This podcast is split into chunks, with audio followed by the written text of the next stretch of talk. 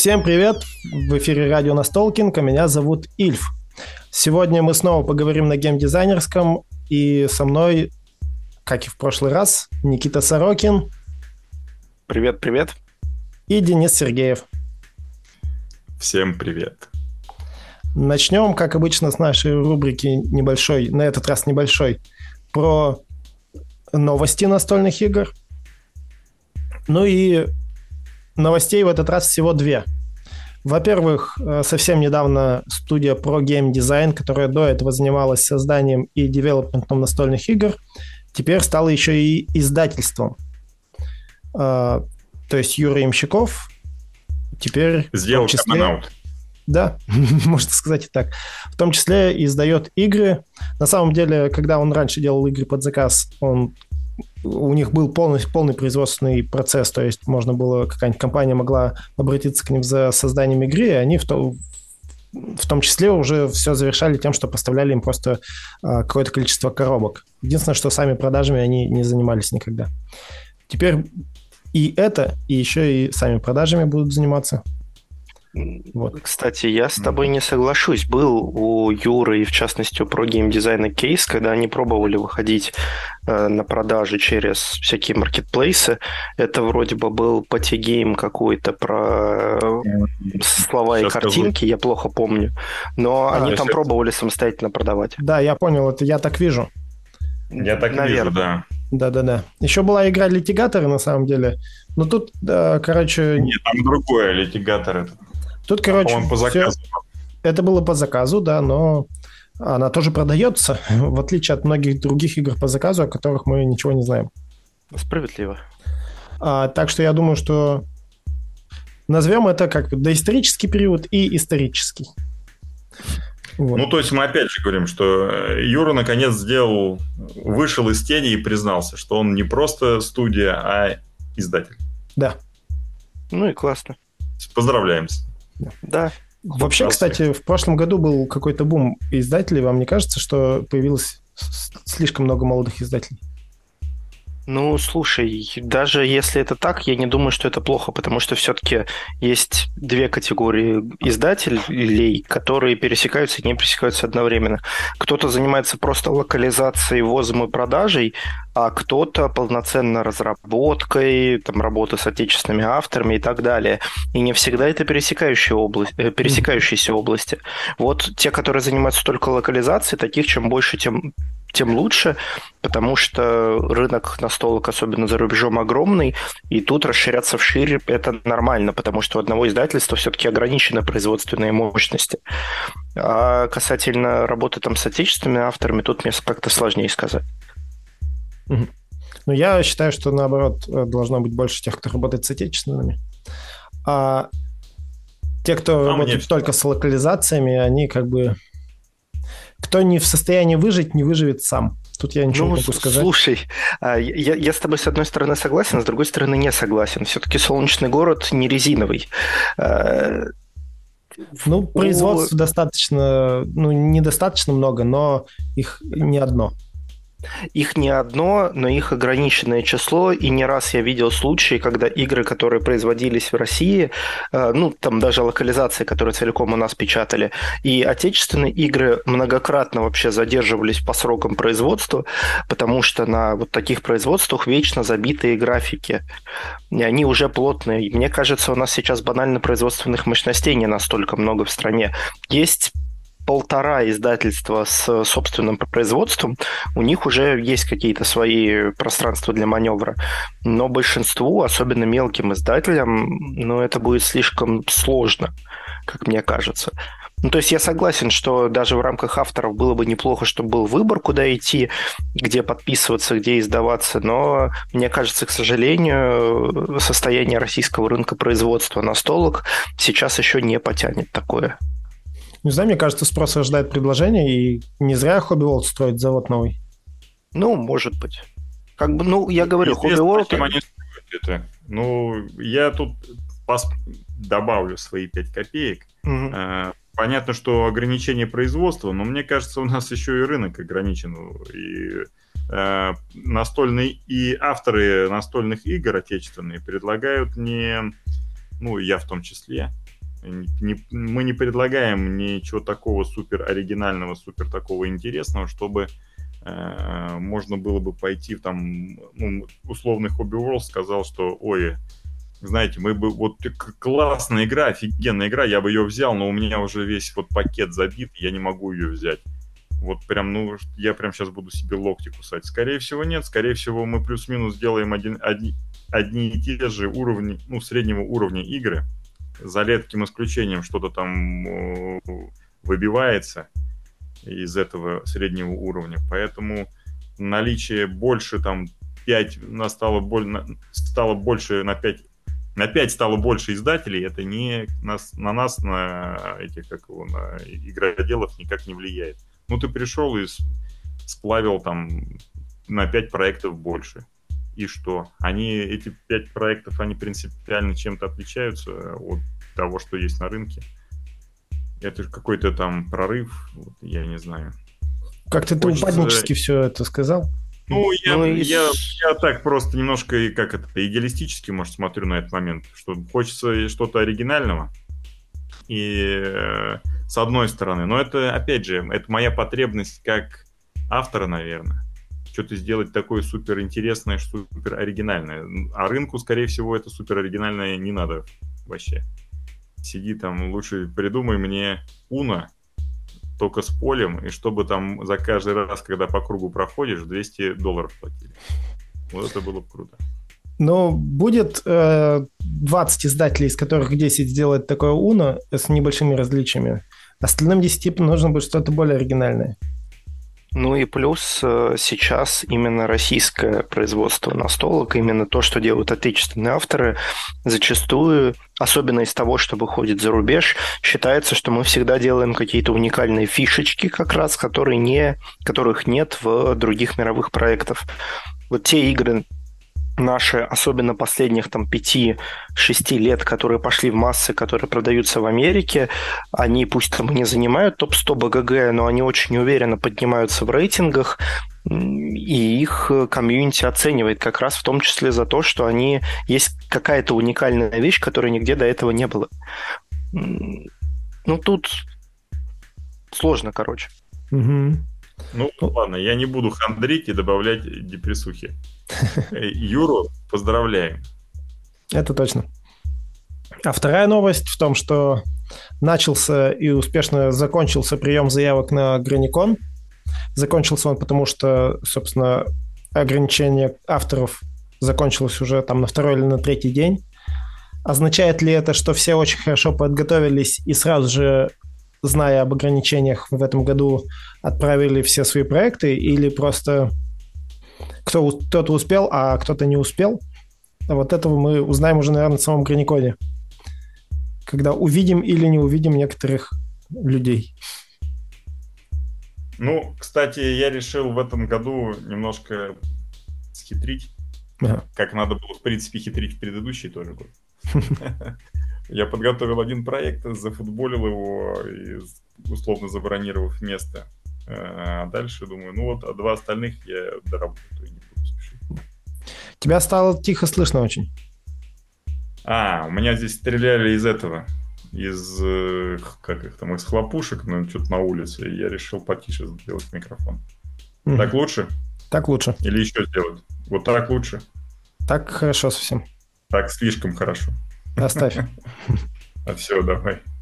А, я, в общем-то, поступил абсолютно точно так же. У меня был маленьк... была маленькая игруля, которая когда-то делалась на конкурс полторашку. Угу. И ее я подал. А Правильно. большая игра, которую я очень давно пилю и еще надеюсь успеть до конца приема заявок, э, ну, то есть забил место и надеюсь еще до 21 февраля, по-моему, доделать и подать большую игру. Ну, у меня похожая mm. ситуация. А, я буквально за пару дней до начала регистрации сделал простенький патигейм, которым забил место. И вот парочку еще проектов я подтянул к нему просто до окончания февраля. Угу. У меня скорее вопрос к тому, что я бы, например, эту игру с полторашки не подавал вообще. Типа зачем? Вот в чем дело. Я бы подал одну большую игру, проектов бы было меньше на Граниконе. И не знаю, как вы, вот, но я бы просто одну игру показал. Теперь мне придется показывать а, много, как бы придется показывать... Э... Нет, не придется. Я думал на эту тему. Я, знаешь, что осознал? Что э, на, нас обязывают правила привести и показать игру. Угу. Но нас э, правила не обязывают каждый день показывать игру. Как одну и ту же там или там разные игры. То есть ты можешь... Как я вообще собираюсь сделать? Я понял, что мне показывать нравится меньше, чем э, тестировать. Ну, чем смотреть. Ну, короче, Граникон все-таки это тусовка, да? Угу. Сюда подошел, поиграл, здесь с людьми пообщался. Вот это прикольно. Показывать свою игру, ну, ладно, хорошо, покажу. Там ее, в принципе, за один раз, кому интересно, тот подошел, посмотрел. Кто не успел, если издатель кому-то заинтересовал, он тебя найдет потом. Он, он тобой заинтересуется, у него в графике есть, он тебе, если что подойдет, скажет, знаешь, знаешь что, приезжай ко мне в студию там, да, или пришли по НП, угу. и там прокомментирую как-то. Поэтому я решил, что я, в принципе, просто Э, на один день определюсь, какой там, пятница либо суббота, э, два часа вот этот слот забью на удобное для меня время, покажу пару вот этих своих небольших игр и дальше всем скажу фако, ну, в смысле, э, запаркуем этот вопрос. Планирую на субботу, потому что есть вероятность, что я в пятницу не смогу в нее поиграть. Да ты не переживай, я тебе, мы с тобой сыграем всегда. Мне кажется, мы сейчас с вами ломаем геймдизайн Граникона. А это, э, понимаешь, это какая штука? Нас, ну, как, э, это как раз мы не ломаем, мы... Мы тестируем. Мы тестируем, да. У нас просто Нам авторы, дали... придумали, да, авторы да. придумали правила и сказали, и по этим правилам надо играть так. А мы сейчас смотрим, я вот посмотрел, говорю, правила еще раз, и понимаю, что, слушайте, а в правилах-то вообще нас не обязывают кто-то делать. То есть я могу и, и ходить на ушах там, в принципе, там же не запрещено. Могу и показать один раз. И это даже будет не то, что это будет эффективнее, но я с этого получу удовольствие больше. Ну вот ну, я так, опять же, за, за два раза вот я приезжал на этот Граникон, и я понял, что одного для моих проектов – Одного дня достаточно. Я не, не я, таких. Я планирую большую игру показывать все три дня. Ну, а маленькую просто держать на столе все это время, если кому-то заинтересует, она играется 5 минут. Классно. Класс. И можно сразу тогда открыть новую рубрику о том, над чем мы сейчас работаем. О, звучит а, отлично. Э, расскажите, какие игры у вас сейчас в проектах, в том числе готовите на Граникон или Просто придумали и тестите. Ну, Денис, давай сперва ты.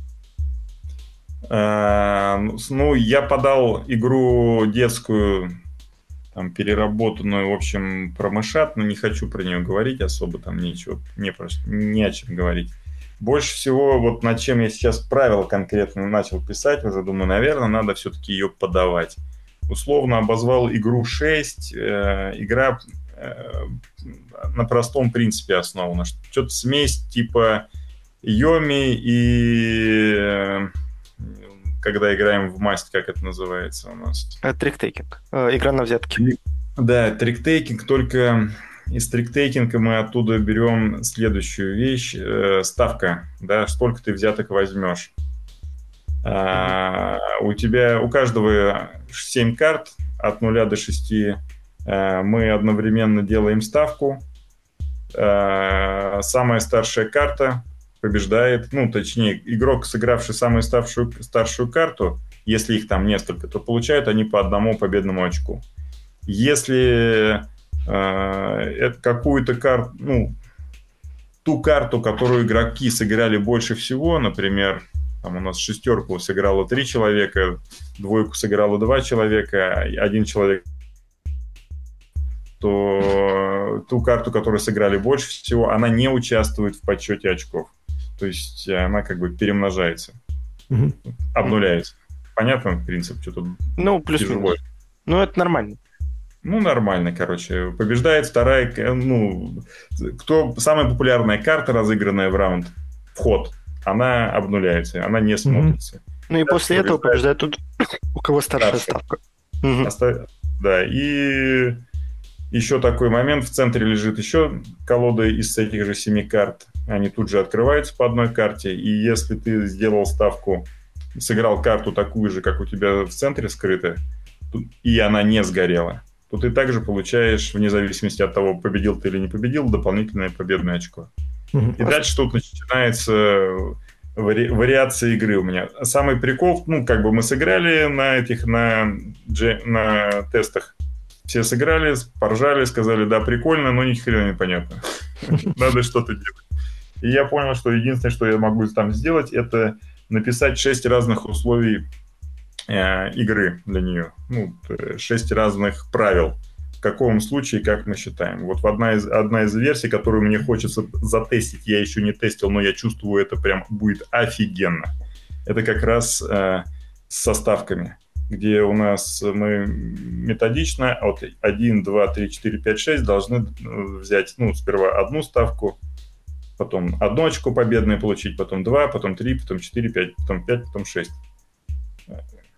Вот mm-hmm. как было. Окей. Прикольно. Тяжело рассказывал. Да это такое бывает. Мне свои игры тоже бывает сложно объяснять. У меня сейчас сложно, у меня, ну, на Граникон подан там простенький party game со словами, очередной party game про слова, но там со... А? Это который мы тестили там? А, нет, а, я вот мы ее потестили, я понял, что получилось здорово, поэтому выкинул все и сделал новую.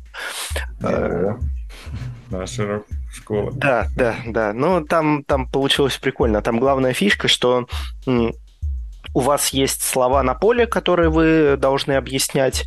Причем объяснять вы их можете вообще как угодно, никаких ограничений нет. Но фишка в том, что вы пытаетесь добиться состояния, где ты, э, ты понимаешь объяснение другого игрока, то есть ты знаешь, какое слово у него, а он знает, какое слово у тебя. И только там в таком случае вы можете сделать хитрые действия там, и получить очки. То есть нисколько понятно объяснять, от этого нет смысла, если ты не поймешь кого-то другого. То есть именно на составление таких коннекшенов, связей с другими людьми. А это, это прикольно. А это теперь не надо делать вот поверх нет, там другой нет, игры? Нет, нет, нет, нет, расслабься. У меня был просто предыдущий прототип, очень странный, очень странный. Я, пожалуй, на этом остановлюсь. А, я сейчас еще делаю совсем чуть-чуть что-то вроде около трех-четырех детских игр.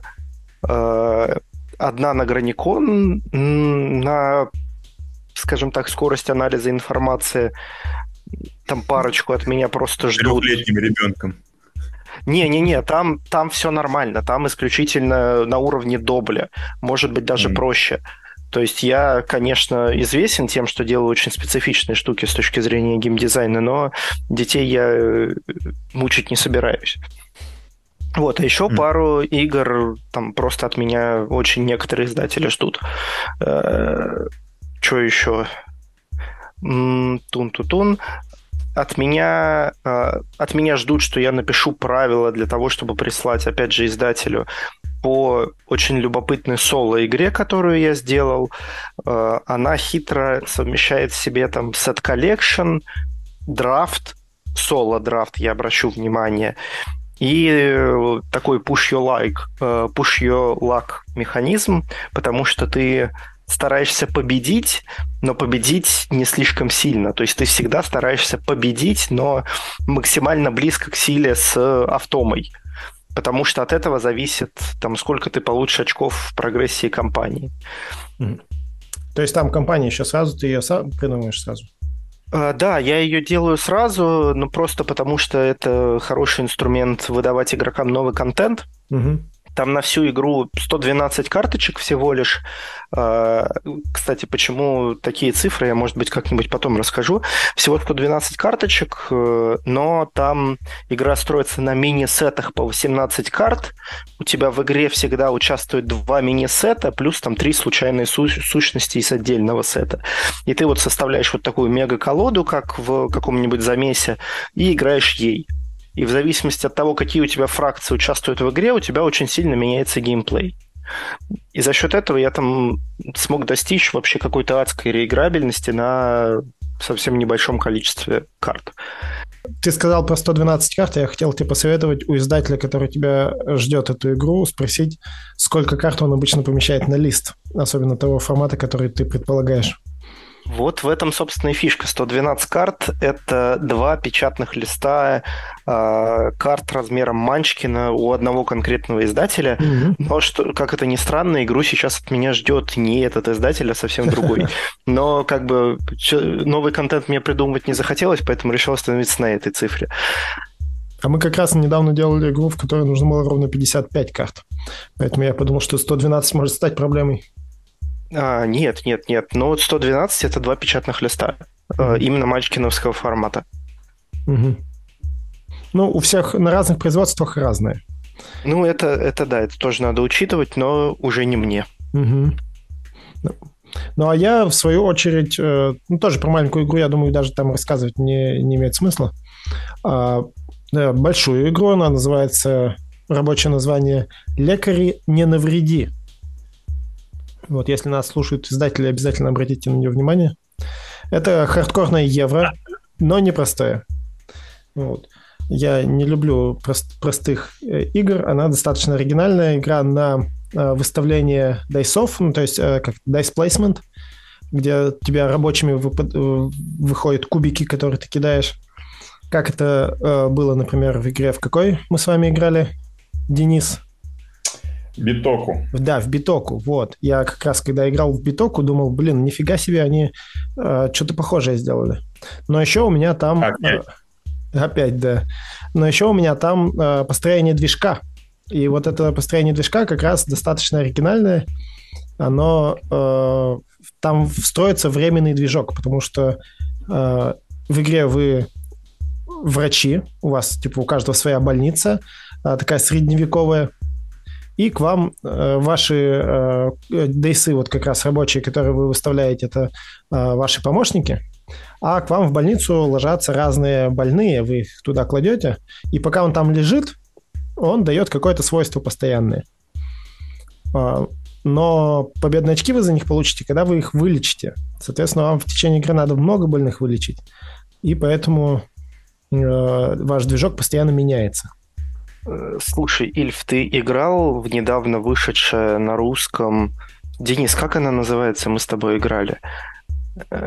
А, я не помню, как она называется. Сейчас. Там цивилизационная какая-то хрень. Да, я уже понял, я на нее уже обратил внимание, еще не играл. А, там, ну я мелько могу упомянуть, какой там кор, просто чтобы ты понял, насколько плохи или хороши у тебя дела. А, там основная фишка – это карточки монументов, а, но ты, когда их разыгрываешь, на них кладутся штрафные очки.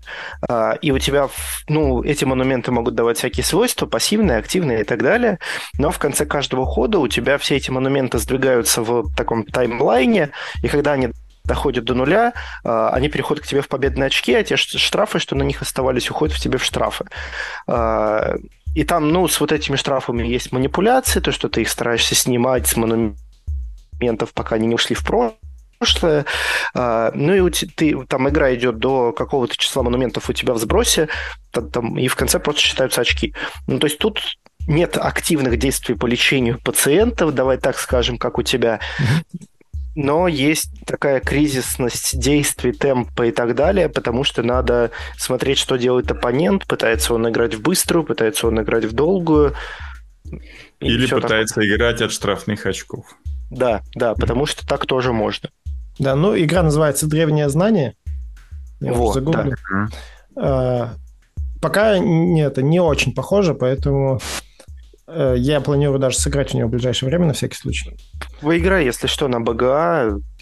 Там обычно быстро находится оппонент. Ну, тут у меня есть... С кем поиграть, то у меня есть всегда. Хорошо, вот. как знаешь. И даже знаю, где взять игру. Вот такие э, штуки.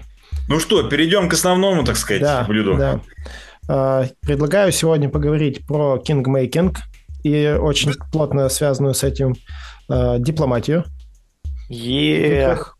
Вот, потому что тема непростая и достаточно много в последнее время обсуждается. Да.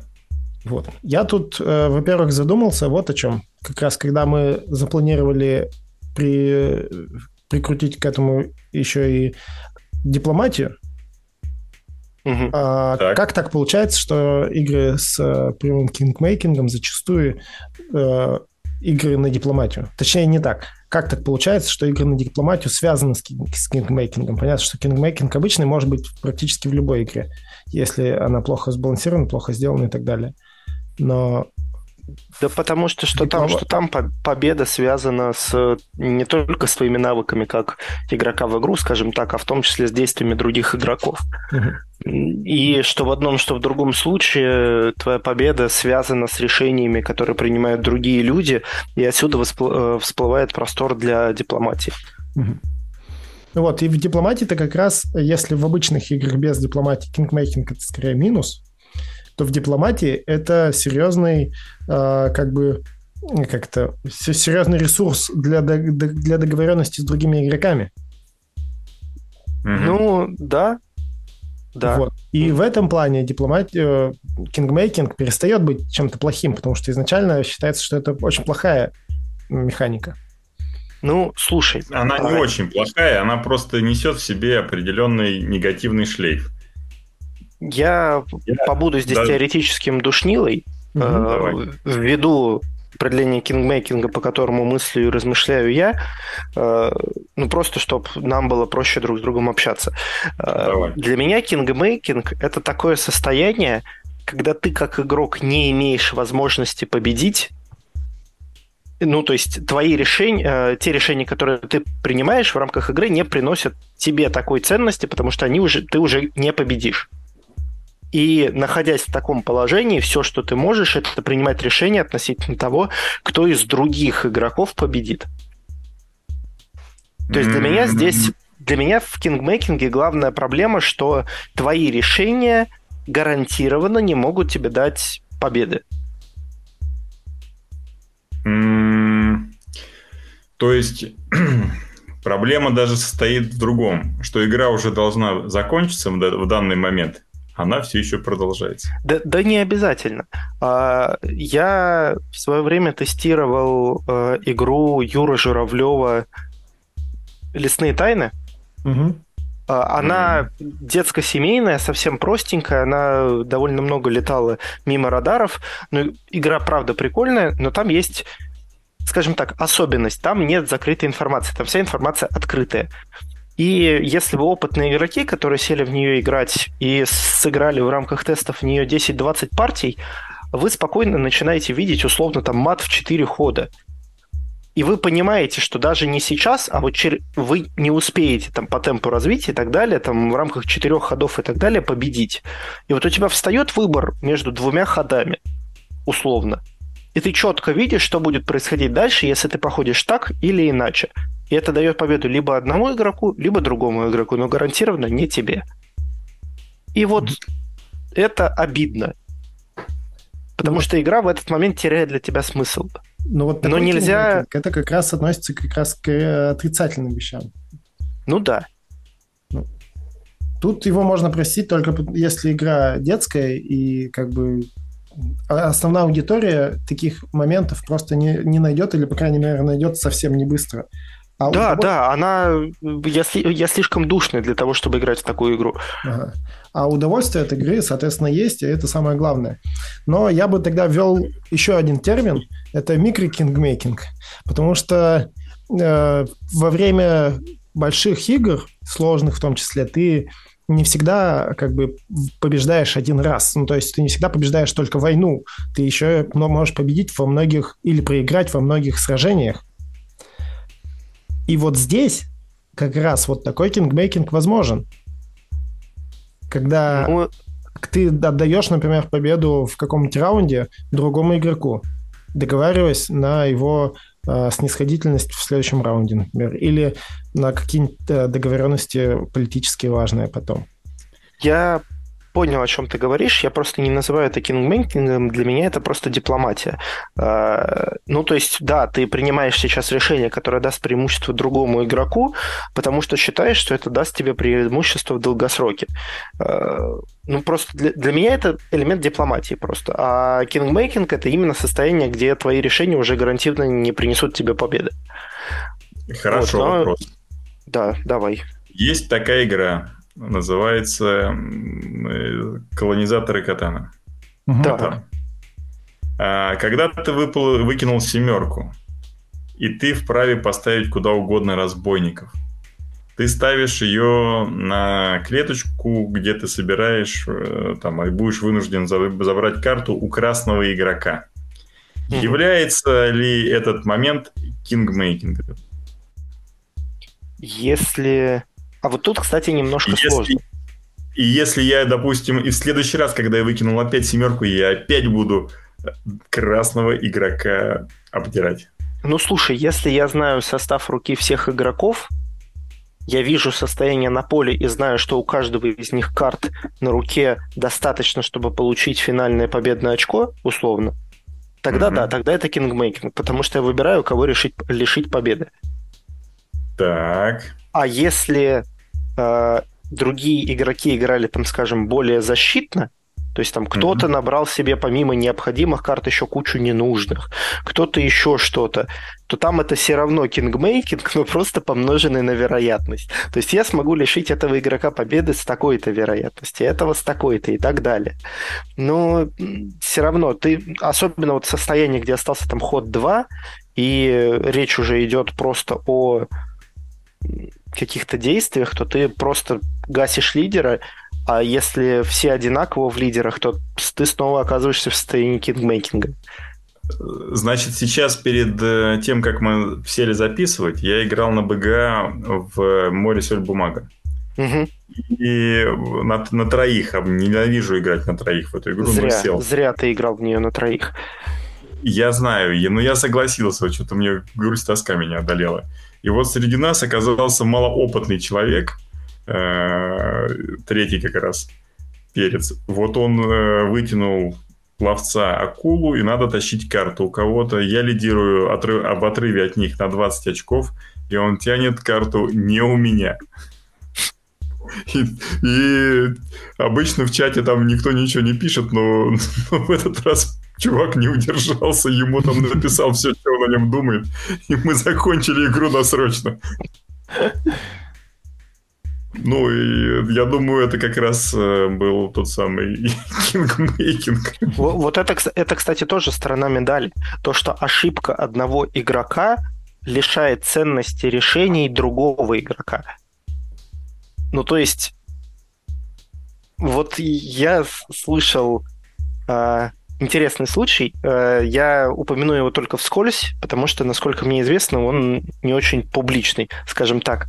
Э, однажды стримили э, игру в, жанре, под жанре 18XX. Это там... Ну, 18 с копейками, а, там 18XX, ну, вот с акциями, поездами и так далее. Угу. И там особенность в том, что игроки, как игроки, они отрезаны от сущности, которыми они управляют. Mm-hmm. И с этим там одной поездовой да, я намеренно допустил ошибку, компании может управлять несколько человек, э, вот. Они могут там владеть акциями и так далее. И угу. управляющий компанией, потому что он был не очень опытным игроком или еще по каким-то причинам, делал не очень оптимальные и или хорошие ходы. Mm-hmm. И остальные совладельцы этой компании разразились так комментариями по поводу его действий, что стрим пришлось закончить заочно и вырезать его из существования истории канала в целом. Ну, это еще раз подчеркивает, что кингмейкинг – это великий инструмент, который порождает море эмоций у человека. И если да, мы... Только рекламу сейчас ему сделал.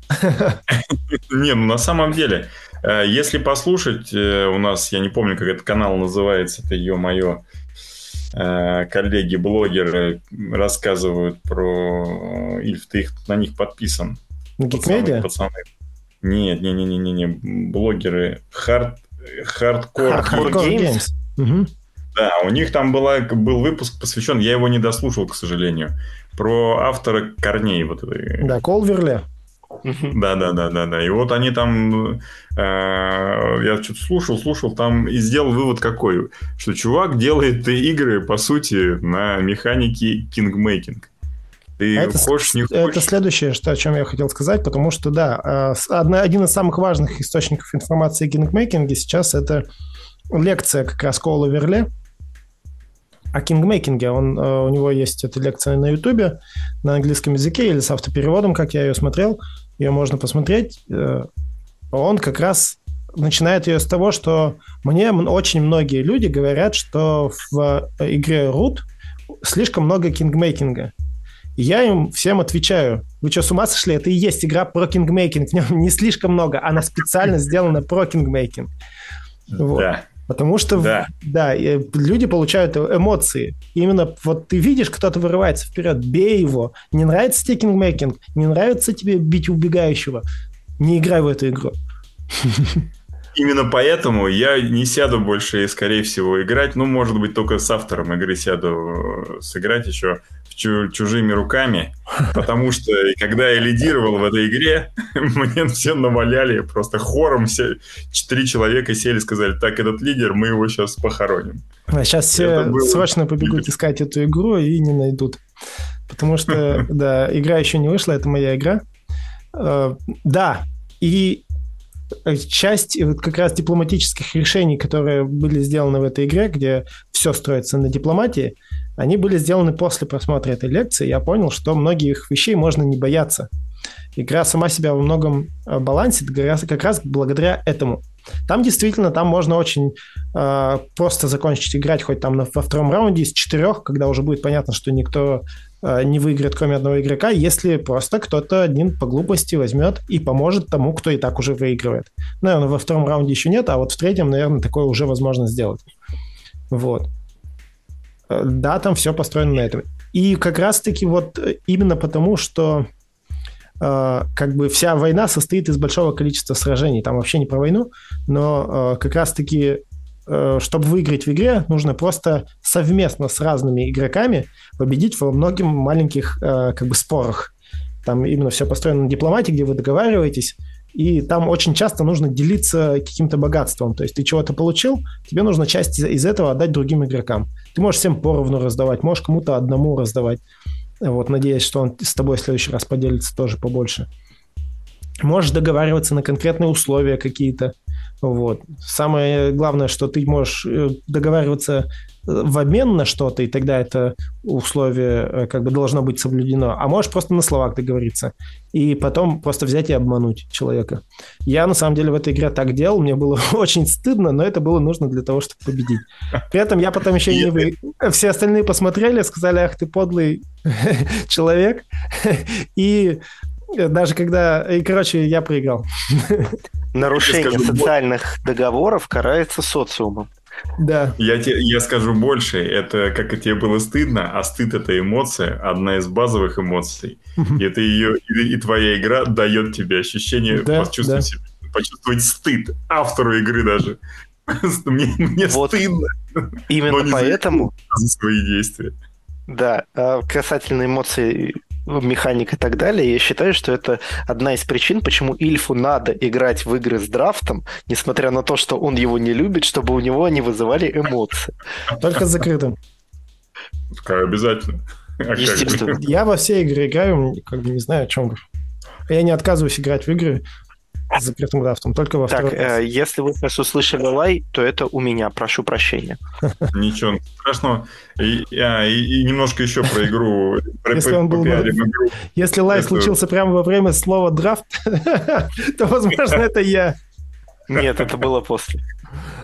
Значит, чужими руками, про эмоции, да, про, про нарушение запретов. Самый классный момент, который больше всего мне понравился, это где Женя Петров, что-то я там его кинул на, на три монеты, он мне потом до конца игры эти три монеты вспоминал. Это, это было очень вот, и тут а... мы говорим о том, что кингмейкинг может дарить просто непередаваемые ощущения. Ну, и кажется... здесь вопрос, нужно ли игроку эти ощущения? Если игрок сознательно готов к тому, что мне сейчас будут тебя вот э, то, что сейчас будет происходить, ты на это, скорее всего, не сможешь повлиять, каким бы ты дипломатом не был, вот насколько, ну, как бы, есть у меня немножко таланта к переговор, переговорам, да, но, я, но я обидел Женю. И что бы я дальше не делал? Я обидел его в первом раунде. Поэтому он мне до конца припоминал это. Ну, слушайте, для меня вы сейчас говорите больше о дипломатии, и я буду относительно себя рассуждать именно с точки зрения дипломатии. Э, дипломатия – это ок-механика, просто это определенный пласт игр, где часть игры проходит над игрой и над механиками. Например, там у Райнера Кницы недавнее переиздание в виде Зубадис. Эта игра целиком про дипломатию, mm-hmm. и это нормально.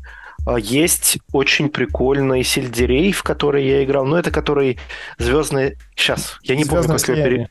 Да, звездное слияние в оригинале Sidereal Confluence в широко, извест... широко известной в узких кругах как Сельдерей.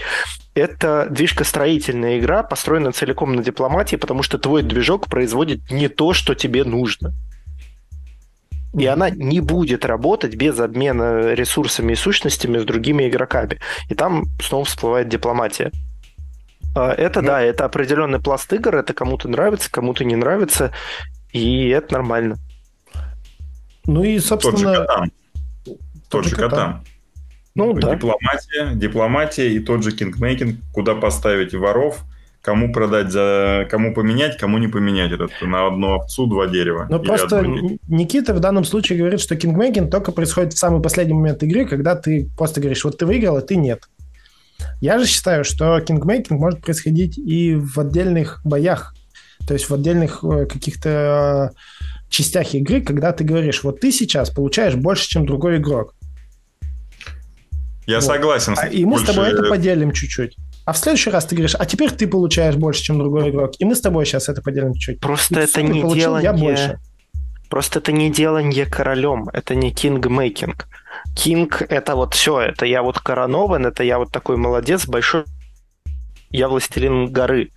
Для меня это просто дипломатия, и все. Ну, например, вот, например, если я говорю, ты получаешь три очка, а я получаю одно очко. Ну, вот я решаю, что ты получаешь три очка, ты вырываешься вперед, ты теперь на первом месте. В следующем раунде я другому игроку также говорю, теперь он получает три очка, теперь он вырывается вперед, и я получаю одно. В следующем я говорю это, и в надежде, что каждый из них еще мне что-нибудь сольет потом, а я выиграю. Ну, то Нет, есть король это, это, э, король это всегда победитель в игре? Для меня да. Вот. А, потому что неважно, что происходит в игре э, и какие решения и действия ты принимал, если в конце концов ты победил, условно. А если это а... турнир на несколько игр и общая победа зависит от победы в нескольких играх? Это, тогда это все равно, что спортивная мафия. Э, когда мы делаем вид, что в игре есть игра, а на самом деле она в конце концов входит в дипломатию. Э, там есть, э, например, в том же колонизаторе турниры, там есть оптимизационные стратегии, э, но если посмотреть на игры на высоких каких-то уровнях, дипломатия там принимает очень специфическую форму. Там нет такого количества социальных договоренностей, скажем так. Да. Ну, то есть я, я предлагаю все-таки именно разделять в этом смысле. Я как раз хотел рассказать, э, ну, именно в контексте плохого кингмейкинга, в кавычках, как это можно фиксить э, практически в любой игре, чтобы давать и оставлять кучу эмоций. И mm-hmm. если уж очень хочется, сохранять кингмейкинг, потому что что? Правильно, он дает эмоции. Э, самый простой вариант – это баланс опций по их эффективности и риску их выполнения. То есть что а, у тебя есть там какая-то безопасная опция, которая дает тебе совсем чуть-чуть очков, есть более рисковая опция, которая дает больше очков, есть вообще рисковая опция, которая дает кучу очков.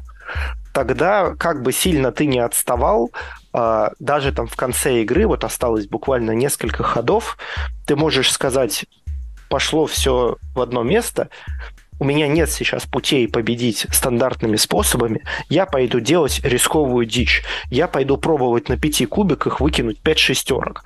Если я выиграю, это будет шикарный крутейший момент эмоциональный, из-за которого пригорит у всего стола, но, опять же, эмоции круто, классно, и все тебе только похлопают.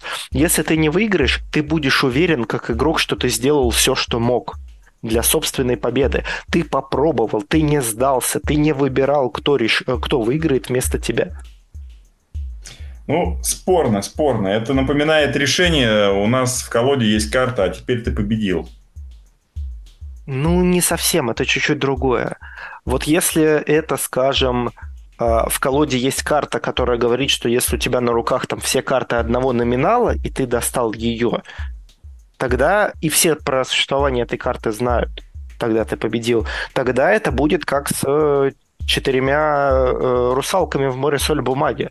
Это сложный способ победить, но это победа сразу во всей игре, а, которая тебе доступна, даже если оппоненты твои вырвались по победным очкам. Вот, кстати, да, обратите внимание, в море соль бумаги есть такой способ альтернативной победы специально для этого, а, которого сложно добиться, он рисковый, потому что тебе надо делать там довольно неоптимальные ходы, тебе всегда, ты практически не взаимодействуешь в таком случае со сбросом, ты всегда практически взаимодействуешь с колодой, тем самым давая информацию оппонентам. То есть это рисковый способ, который, если сработает, даст непередаваемые эмоции тебе и остальным участникам за столом. Я в настольных чатиках сижу в куче разных и по-разному.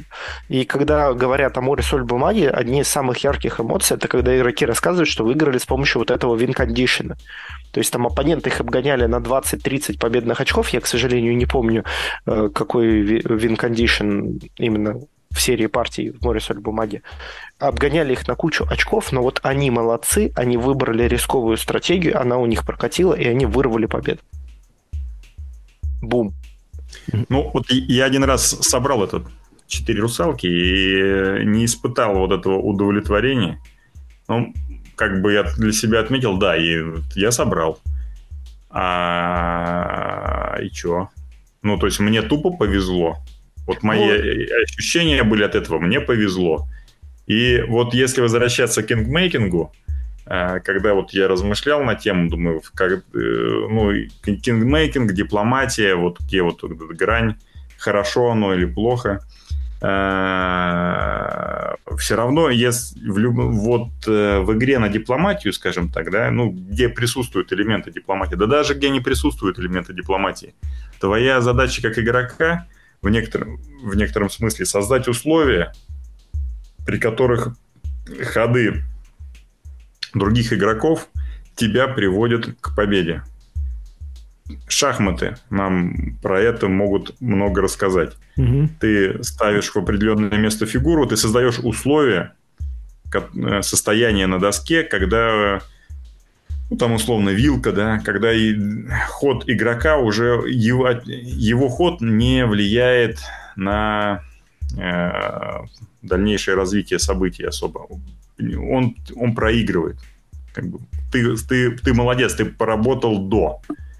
Является ли этот, ну вот, если, э, вот хорошо, мы здесь играем в шахматах один на один, а если нас больше садится играть, что-то в подобное, какую-то игру, да, где мы друг на друга тоже какое-то у нас есть состояние, мы за это состояние боремся, я создаю условия, я, я просчитал, да, как ты вот говоришь в игре у Юры Журавлева, Э, когда ты смотришь, понимаешь, что да, 4, через 4 хода я выиграю по-любому. Вот что бы ты ни делал, я через 4 хода выиграю. Потому что я знаю, ты вот сделаешь вот так, я, ты сделаешь вот так, и я немножко тебя, может быть, подтолкну в нужном направлении и сделать так, и вот оно состояние собралось. Я там камни бесконечности собрал.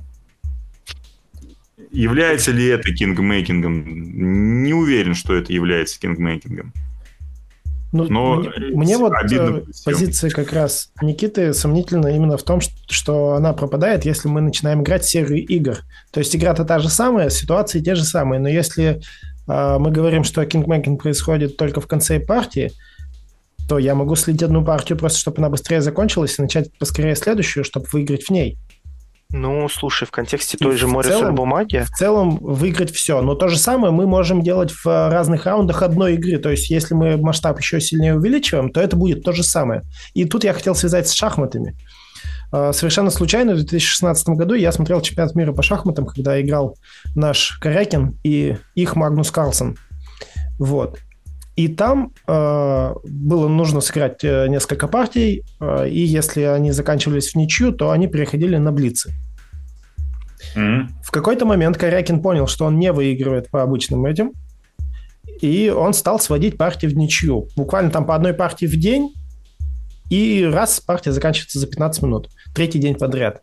Он просто стал сводить все партии в ничью, просто потому что на тот момент Корякин был чемпионом мира по Блицу, а Магнус Карлсон значительно превосходил его по обычным шахматам. Вот. И он понимал, что в Блице он сильнее. Является ли это кингмейкингом? То есть, да, он просто в игре на двоих делал другого игрока победителя. Он там все равно проиграл в конце. Но суть в том, что э, если мы начинаем масштабировать это все, то получается, что в, в, если мы говорим, что кингмейкинг может произойти только в конце партии, то на протяжении нескольких партий или одного, или одного турнира он перестает быть кингмейкингом, хотя ситуация-то абсолютно та же самая. Но если мы говорим, что он и тут кингмейкинг, то тогда мы должны говорить, что и в более мелких э, победах внутри одной игры мы тоже можем произвести кингмейкинг. То есть э, получить победные очки, в принципе, может быть, или там победу в каком-нибудь бою, или там жетончик получить, который дает преимущество хотя бы на время, это тоже определенная победа. И в этот момент тоже можно делать kingmaking, то есть да, отдавать его кому-то конкретному ради своей выгоды. Это не всегда может быть договорная выгода, не всегда дипломатия, как, например, э, в «Летим дальше», которая, э, несмотря на новости в нашем прошлом выпуске, до сих пор еще не вышла. Хотя, возможно, на момент выхода э, этого выпуска она уже выйдет. Там есть... Нет, э... не выйдет, она выйдет только в конце февраля. Ну, Sorry, что перебил. Да. А, там есть фракция, которая получает очки вместе с, другой, с другими фракциями. То есть она дает победные очки. У нас она в нашей версии она называлась «щедрая». То есть если ты сделал в, этот, в этом раунде то же самое, что и эта фракция, то ты получишь больше очков. И они получат больше очков. Их способ игры играть сначала с одними, потом с другими, потом с третьими. В результате все по очереди получат больше очков, но они в сумме получают больше всех победных очков в данном случае. А если они начинают играть только вместе с одной и другой фракцией, то другая фракция еще и своими способами получит победных очков, и за них, и за свои, и своими способами. И получается, э, они начинают проигрывать щедрые. Ну, слушай, а, для меня вот то, что ты описал, это действительно такое есть, но это не кингмейкинг, потому что, что я понимаю под кингмейкингом, я специально, будучи душнилой, объяснил сразу, что mm-hmm. это то состояние, где твои решения не имеют значения. А те ситуации, которые ты описал, там твои решения имеют значение. Потому что ты осмысленно принимаешь решение, там, проиграть здесь, там, чтобы потом э, получить преимущество и так далее, и так далее. То есть э, вот такой микро-кингмейкинг, как ты его называешь для меня, не микро-кингмейкинг, это просто элемент стратегии. Ну, это если нормально. если ты понимаешь, что ты проигрываешь битву эту, и тебе уже не имеет смысла тратить ресурсы, а лучше их сохранить на следующее, а победитель в этой битве а, на время вырвется вперед, и теоретически он еще и может выиграть, если ты не поднажмешь и не сделаешь еще что-то. Это тоже кингмейкинг ты все равно принимаешь решение в том состоянии, где твое решение еще имеет ценность. Вот именно. Поэтому я и говорю, что э, да, э, если мы рассматриваем на несколько партий одно и то же, тебя в, в течение одной партии ты, да, ты понимаешь, что я уже ничего не могу сделать, чтобы выиграть, и проигрываешь. Потому что ты знаешь, что мы играем турнир, и проигрыш в одной партии не имеет значения. В твоей классификации это кингмейкинг, mm-hmm, но при этом... Согласен. То есть... А, Смотри, ну, если, да, мы, играем, договоришь, да, если мы играем одну партию, я понимаю, что я не выигрываю и отдаю победу другому игроку. Это кингмейкинг? Нет. Потому что мы играем серию партий, и все, что для тебя если имеет мы значение, играем это победа пар... в турнире. Если мы, если играем, мы играем одну партию, да. Если абсолютно в той же игре, я делаю абсолютно ту же самую ситуацию, но мы играем серию игр, а, нет, это не кингмейкинг, потому что для тебя не имеет значения... В таком случае кингмейкинг – это не настольная игровая механика. К этому мы и подходим. Я тебе еще первоначально говорил, что кингмейкинг это не совсем механика. Для меня это всегда было и остается конкретно состояние игровой системы. Угу. Вот, а, когда мы играем серию партий, для тебя действительно не имеет значения победа или проигрыш в каждой конкретной партии. Для тебя победа или проигрыш в серии, в турнире складывается из серии таких микропартий. И там ок в конце игры принимать решение о победе или проигрыше, отдавая преимущество или не преимущество каким-то другим игрокам. Потому что для тебя игра — это не микроигра. Для тебя игра — это серия микроигр, и ты рассматриваешь их в совокупности. Угу. Вот. Ну, с этой точки зрения Я... мне тогда добавить нечего. И, мне, а мне есть. А теперь я Давай. подушню. Э, к определению Никиты. Я осознаю, что мне, в общем, ничего не светит, поэтому я э, начина... принимаю решение, исходя э, из того, кто, кого сделать победителем. А если я не осознаю, что мне еще ничего не светит. И я продолжаю играть и бороться. А Мано э, сидит э, какой-нибудь соперник, он говорит, ты что творишь? Ему вот этому красному игроку нельзя делать, э, давать, не, нельзя делать вот этот ход, потому что ты э, из-за него победит красный игрок. А я не осознаю этого. И моего опыта, моего головы моей не хватает понять вот этого. Тогда Является ли это... А что это такое? А, ну, это просто то, то со... Тут не наступает то состояние, о котором я говорил. Ты не осознаешь о том, что твои решения не имеют ценности. Для тебя они все еще имеют ценность. Ну, ну вот ты просто проигрываешь. Я очень сомнительно отношусь э, к вещам, которые э, называются по-разному, если ты делаешь одно и то же. При, при этом, когда ты делаешь одно и то же. Ну, то есть ты, а ты осознаешь, что я делаю неправильно. С твоей точки зрения это кингмейкинг, а с моей точки зрения это не кингмейкинг. Ну, сейчас я приведу аналогию, это, которая сейчас, это которая вообще это, оно не доказательство. Какие-то, короче, это, споры о морали. Ну, то есть ну, это, типа кингмейкинг того, да, это да, не, да. не мораль э, игры. Сейчас, э, Ильф, дай, дай я приведу угу. аналогию, аналогию, прям вообще пошлую, пошлую, пошлую. Я подошел... Только э, такую, чтобы мне не пришлось потом вырезать это. Ну хорошо, без мата. Подошел, поцеловал девушку. Э, жена узнала, я, измен... я изменил, да? Я... Это измена. Я пьяный это сделал, я этого не помню, не осознавал этого. Это не измена, получается. А, сейчас это натягивание совы на, совы на глобус все сильно зависит от того, как... Аналогия, аналогия, она не является а... доказательством. И я не считаю ее корректной. И жена тоже, я полагаю. По поводу того, является ли ситуация, когда игрок не осознает, что его решения потеряли смысл, и как бы его действия определяют победу или пораж... его, э, поражение других игроков, является ли это кингмейкингом?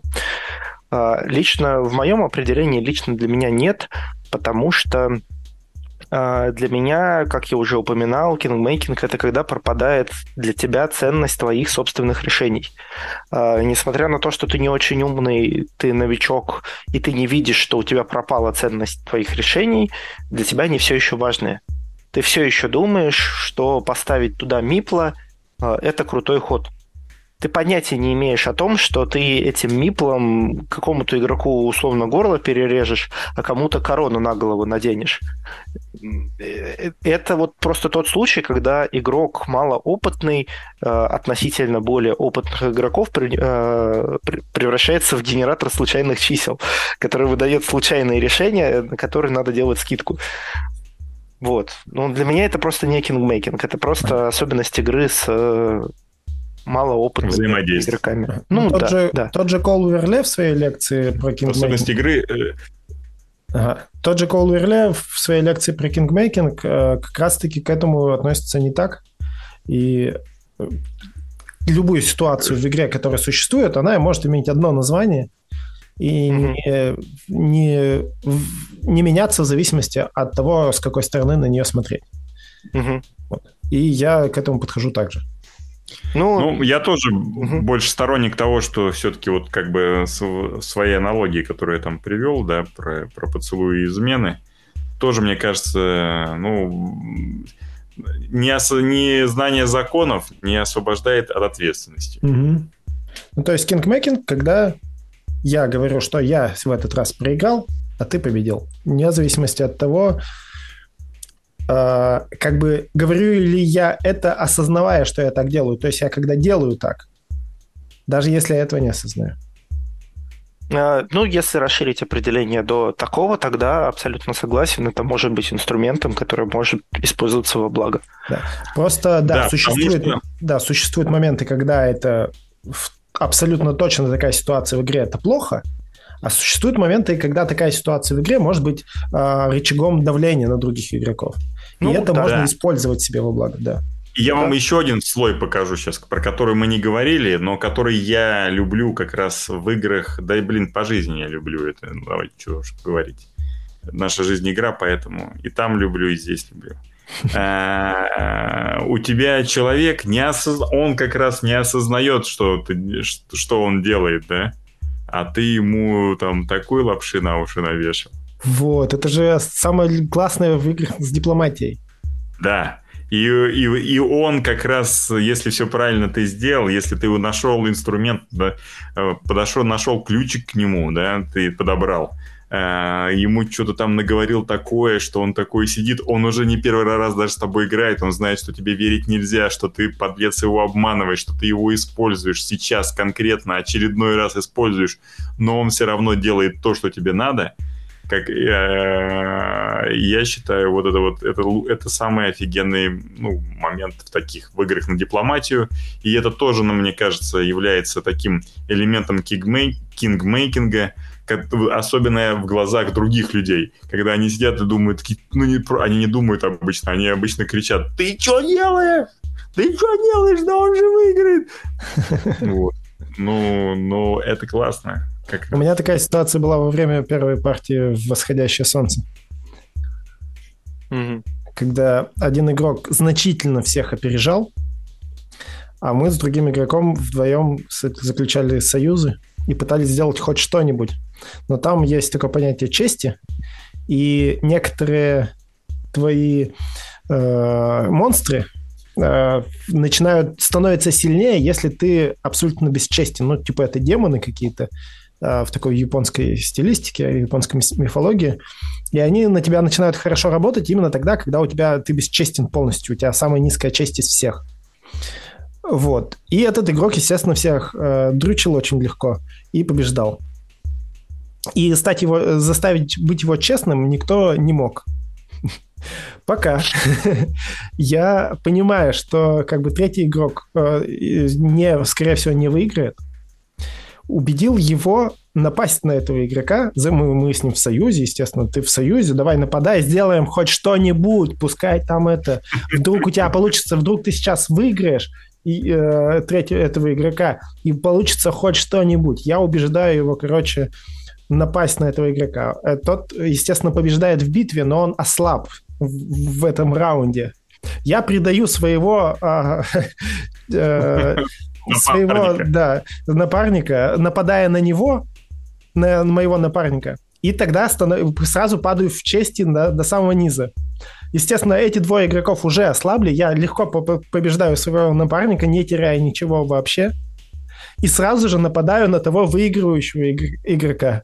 Потому что у него все монстры в этот момент стали слабы, а он еще и ослаб, когда на него напал первый игрок. Ну, и крутой побеждают... дипломатический маневр. Да, дипломатический маневр, когда, собственно, именно манипуляциями и дипломатией привел к кингмейкингу.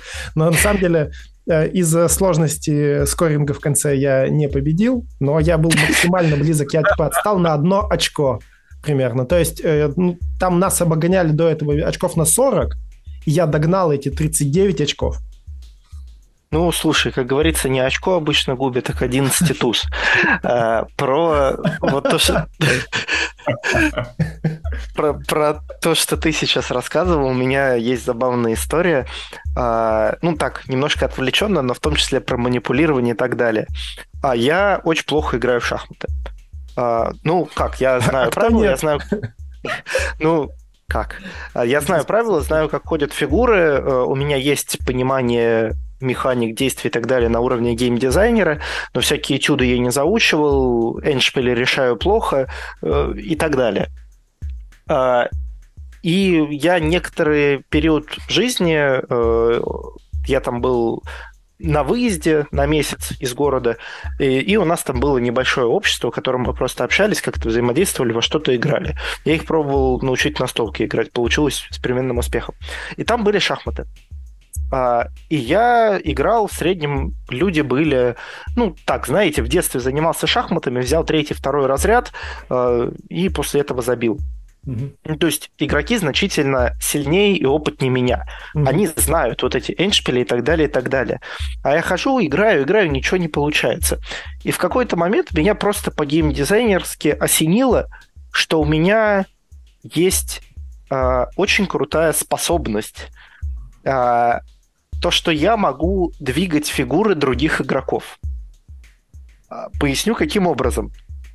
Угу. Я встал над стандартным уровнем управления своей армией и понял, что я могу подстраивать так жертвы своими фигурами, чтобы я знал следующий ход другого игрока, потому что он эту фигуру будет брать.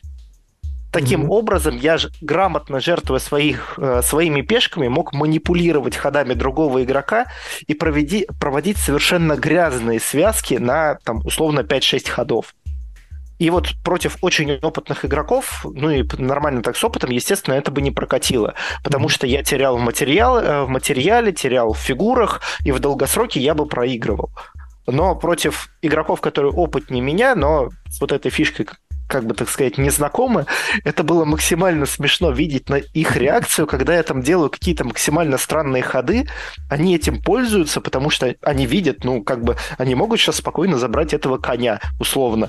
Я никак эту фигуру в ответ не побью, ну ладно. Они его забирают, я там другого коня посылаю в какое-то другое место, делая вилку, но этого коня все равно как-то... Это было так красиво, это было так классно. Когда я понял, что я могу своими действиями манипулировать действиями оппонента, несмотря на то, что это, казалось бы, мне невыгодно. Я так вот. с дедом своим играл, он-то как раз в шахматы очень хорошо играл. Угу. И вот он меня постоянно так подводил к таким вещам. Угу. Ну и да, и какие-нибудь вилки – это, наверное, самое красивое, что получается сделать. Ну, по крайней мере, на моем уровне умения игры в шахматы – это очень красиво выглядит. Когда mm-hmm. тебе отдают что-нибудь, и ты понимаешь, что ты не можешь не взять, но и взять-то тебе что-то хочется, не очень-то хочется, даже если это очень хорошая фигура. Mm-hmm. Ну, вот. Вот, а один раз, ну, раз мы э, делимся случаями из жизни, у меня был случай игры в шашки с дедом, который mm-hmm. я ни разу не выиграл его ни в шахматы, ни в шашки, mm-hmm. хотя играл, наверное, сотни раз в детстве. И мы играли в шашки, и он говорит, ну что ты все время проигрываешь? Давай, что я тебе поддамся, говорит, сейчас я буду делать просто зеркальные ходы от твоих, которые ты будешь делать. Угу. Я такой, ну ладно, делаю ход. Он делает зеркальный ход, я делаю второй ход, он делает зеркальный. Так мы несколько ходов ходим, а потом он говорит, ну смотри, а я ведь не могу не есть шахматы. В шашках же обязательно ты должен рубить. Mm-hmm. Вот и смотри, и берет и съедает у меня полполя. Как это произошло, я не знаю. Так, ну чего, предлагаю завершать э, нашу беседу на тему да, можно закругляться. Как бы сошлись непонятно на чем, уже я забыл. На том, что рубить в первых этих э, в шашках надо... Обязательно. Да. Шашки вообще это великая игра. Я тут как-то осознал, что это для возраста там в районе 4-5 лет это идеальная игра. Ну и ладно, не об этом. К кингмейкингу это не имеет отношения, да. Абсолютно, да. да. Мы выяснили, что если смотреть на кингмейкинг, как э, об этом изначально говорил Никита, это плохо. Это уныло. Да. Если мы расширяем это понятие до более широкого, то это может быть инструментом в играх на дипломатию. Да, вот, кстати, да. интересно, а может быть ли это инструментом в играх не на дипломатию, когда ты будешь проигрывать битвы, не договариваясь ни с кем? Да. Нет, она у тебя есть. Это, у тебя появляется этот инструмент, у тебя, ты просто в любой игре на взаимодействии, как только у тебя появляется э, механика а-ля Take That в том mm-hmm. или ином виде, тот, тот, тот же самый акула и пловец в море соль бумаги, или разбойник в Каркасоне, ой, не Каркасоне, в Катане, угу. ты, сра, ты, ты обречен э, получить вот этот вот элемент э, кингмейкинга в том или ином виде. Угу. Или э, моя любимая игра «Покорение Марса». На кого сбросить метеорит, если ты играешь не, не вдвоем, а большим количеством? Угу. У, у кого ты ростки все по, по, подавишь этим метеоритом? Конечно же, у лидера, либо у более опытного игрока. Ну и слушай, э, у меня ж есть Йоми замки, которые скоро, mm-hmm. ну, вроде как они сейчас в печати, э, там одна из фишек, то, что ты обязан и должен принимать решение, в каком бою проиграть, ну, чтобы банально там вернуть свои карты, вернуть свои ресурсы. Mm-hmm. Ты, естественно, без элементов дипломатии, без сговариваний с другими игроками. Ты просто принимаешь решение, я сейчас проиграю.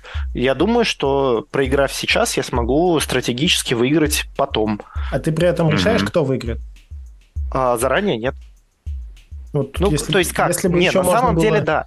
Да если а, бы можно сам... было еще как-то повоздействовать на это, типа я решаю сейчас проиграть, но выиграет в этот раз этот. А в следующий раз по... я решил проиграть, выиграет вот другой.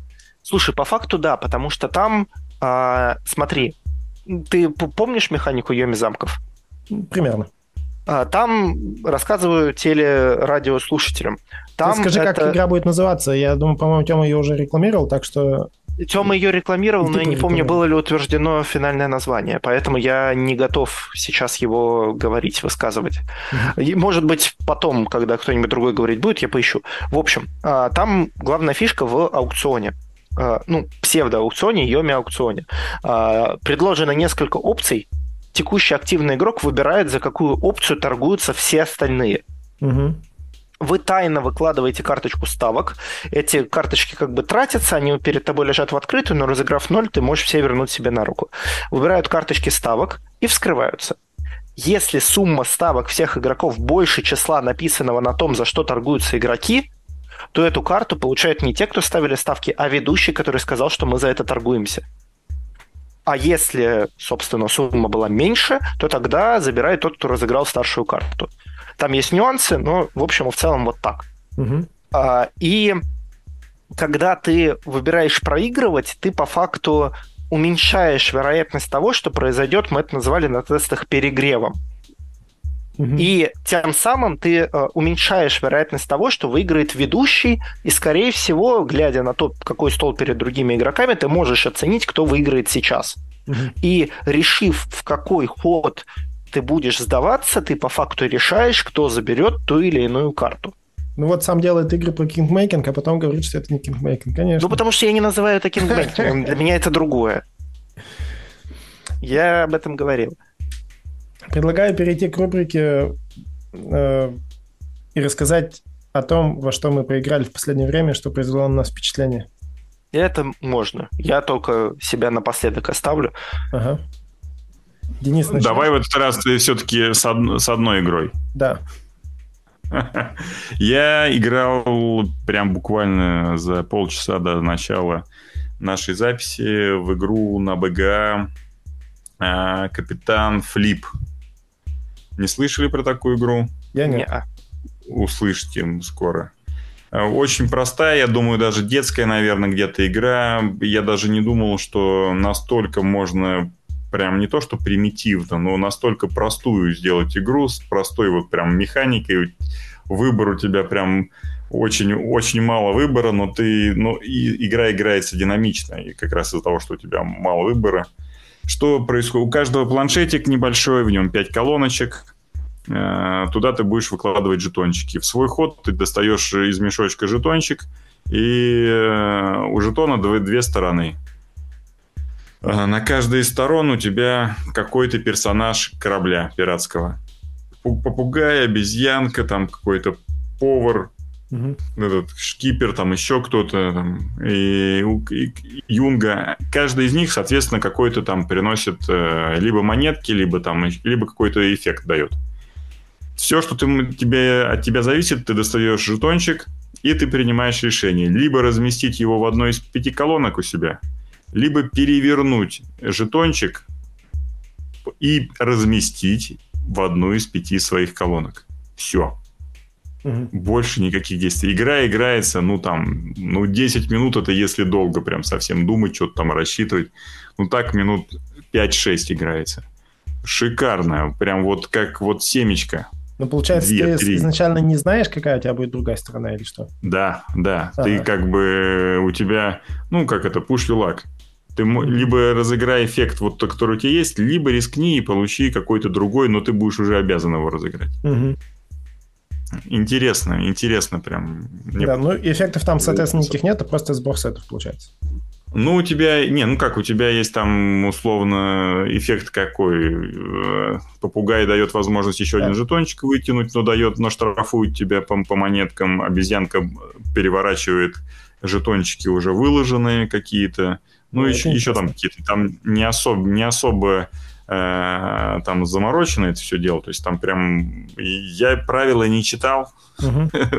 вошел в игру, понял, как в нее играть буквально за там, 30 секунд. Познакомился еще за 2 минуты со свойствами этих жетонов и понял, что да, ничего себе, ни разу сыграл 5 партий, ни одну не выиграл. Ну, звучит, звучит азартно, звучит классно. Я рекомендую зайти и сыграть в нее. Вот сейчас она прям только недавно появилась, там, видать, и в нее быстро находятся эти напарники. Угу. А я, напротив, сыграл э, на неделе в сложную игру. Я сыграл в эпоху облаков. Это mm Евро про путешествующих на дирижабле и сквозь облака, смотрящих в, го- в города, чтобы добыть там ресурсы. Э, там, соответственно, не совсем прозрачные протекторы, в которые вставлены карты, точнее, они там облака на протекторах, и мы вот как раз смотрим сквозь картинки на протекторах, пытаясь разглядеть, а что же там на картах. И меня mm-hmm. впечатлило то, что это евроигра по всем основным параметрам. Это классическая евроигра, дающая, дающая классический фан от любых евроигр, что от там у игр у Розенберга, когда ты получаешь одно, а, превращаешь в что-то другое, камбушечки составляешь и так далее. Но в этой игре добавляется еще один вид фана, который обычно встречается в Амере играх, а именно фан от исследования. Это то, что называется Explorer. А, фан от исследования, когда ты, собственно, открываешь новые территории или узнаешь новые истории, это классический фан вообще от э, америтрэшевых игр, который в первую очередь, ну или может быть не в первую очередь, но зачастую является главным в америтрэш играх. А тут классическая евро вот э, с фаном от исследования, и это доставляет прям... И это один из важных фанов, не, то есть не просто там, я не знаю, какой-нибудь может быть, Робинзон Крузо или что-то еще, где есть часть территорий закрытых, я в Робинзон Крузо не играл.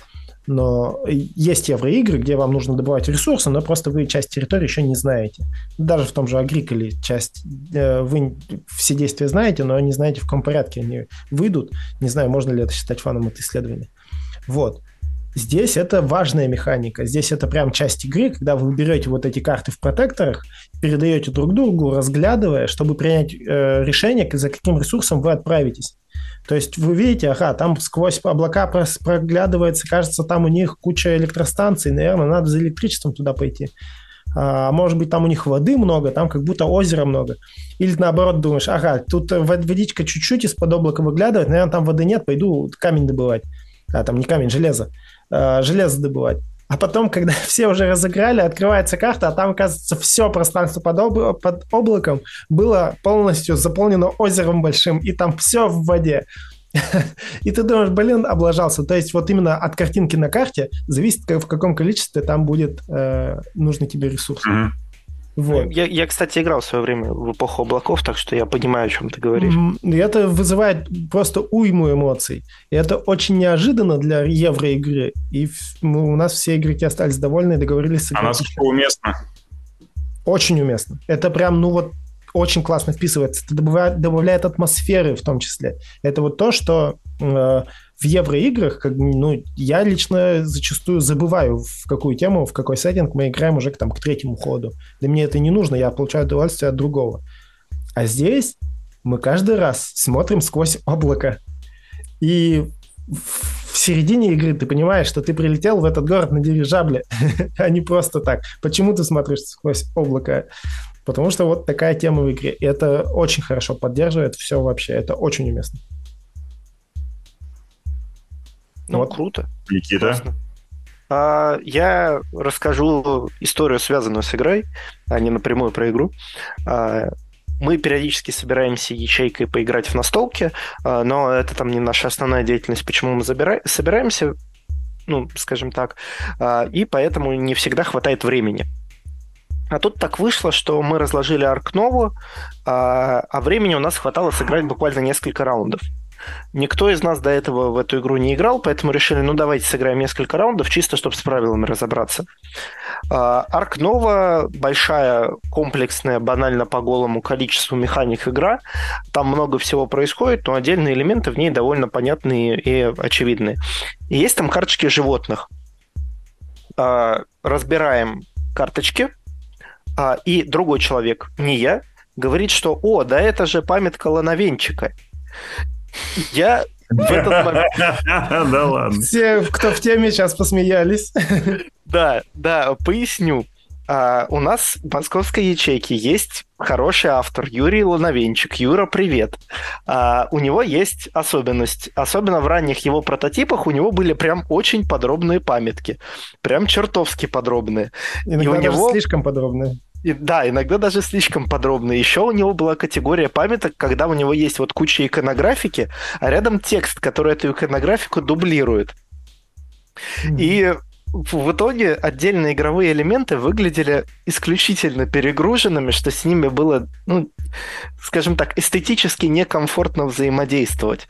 Но, естественно, если разобраться, становилось очень удобно, очень круто, не приходилось даже текст читать и так далее. А тут э, человек, который вот как бы в нашей ячейке, он не совсем ходит на встречи граней, э, ну, то есть, кажется, он один раз был, но я даже не уверен, но он тусит в нашей беседе, которая э, отведена под нашу ячейку. И он, видимо, наши дискуссии застал про Юрины памятки, и я очень прилично с этого посмеялся.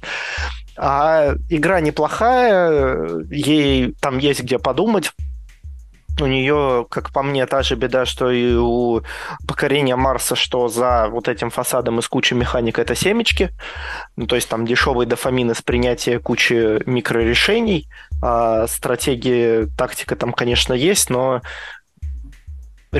скажем так, стратегии тактика там есть, а вот решений не очень много значимых. Но это было прикольно, это было интересно, плюс мое мнение очень предвзятое, потому что пол полную партию мы так и не отыграли тогда. Но зато забавная история появилась.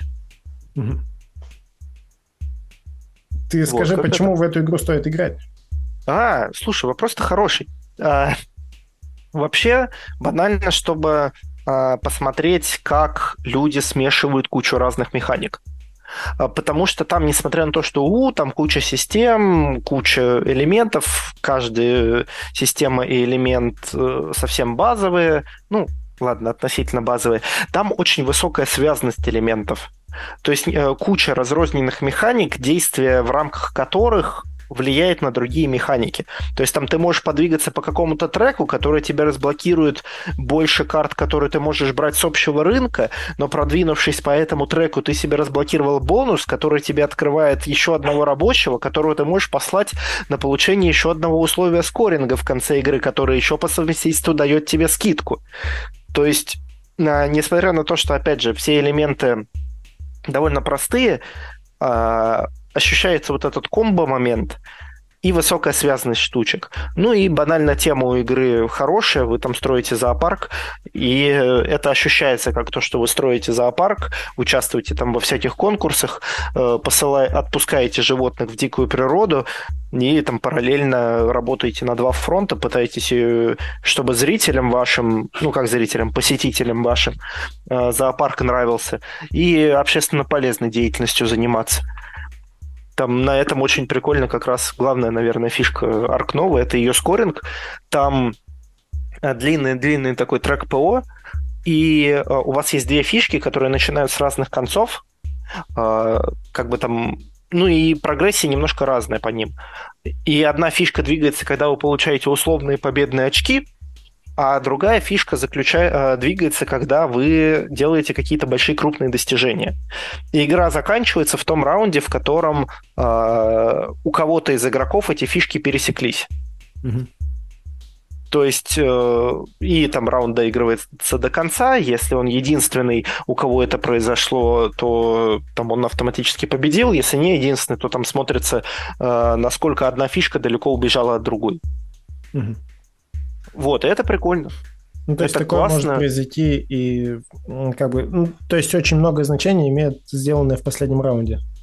А, да, да, но мне кажется, там это осмысленное решение, и это как раз вот часть того, на что можно влиять с точки зрения тактики и стратегии. То есть ты себе можешь сетапить какой-то большой мега-раунд, но как бы там есть нюансы. Проблема в том, что сетапя мега-раунд ты, отста- ты отстаешь по темпу, и за это время другие игроки могут успеть своими фишками догнать вторые фишки, и э, из-за того, что все ходы плюс-минус сбалансированы по действиям, э, у тебя не получится прям бум-бум-бум.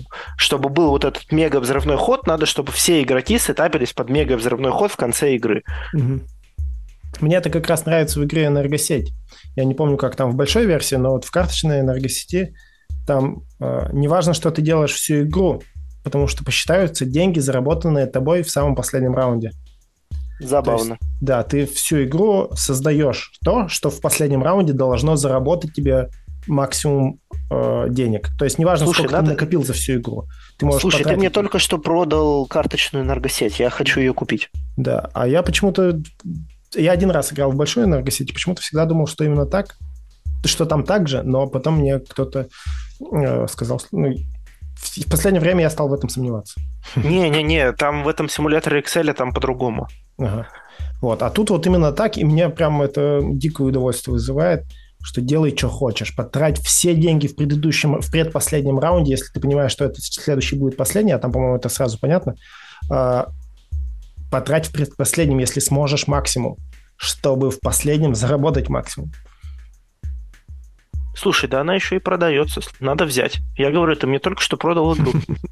Ну ты, блин, ты Опыт продавца, да, опыт продавца дает о себе знать. Да. Круто. А, ну что, я думаю, что на этом можно э, заканчивать. Э, отдельно я хочу поблагодарить э, Костю Малыгина за то, что он подсказывает нам темы для разговора на геймдизайнерском. И в прошлый раз это он подсказал тему, и сейчас он тоже подсказал. А на этом наша радиостанция заканчивает свою работу. Пока. Всем пока. Пока.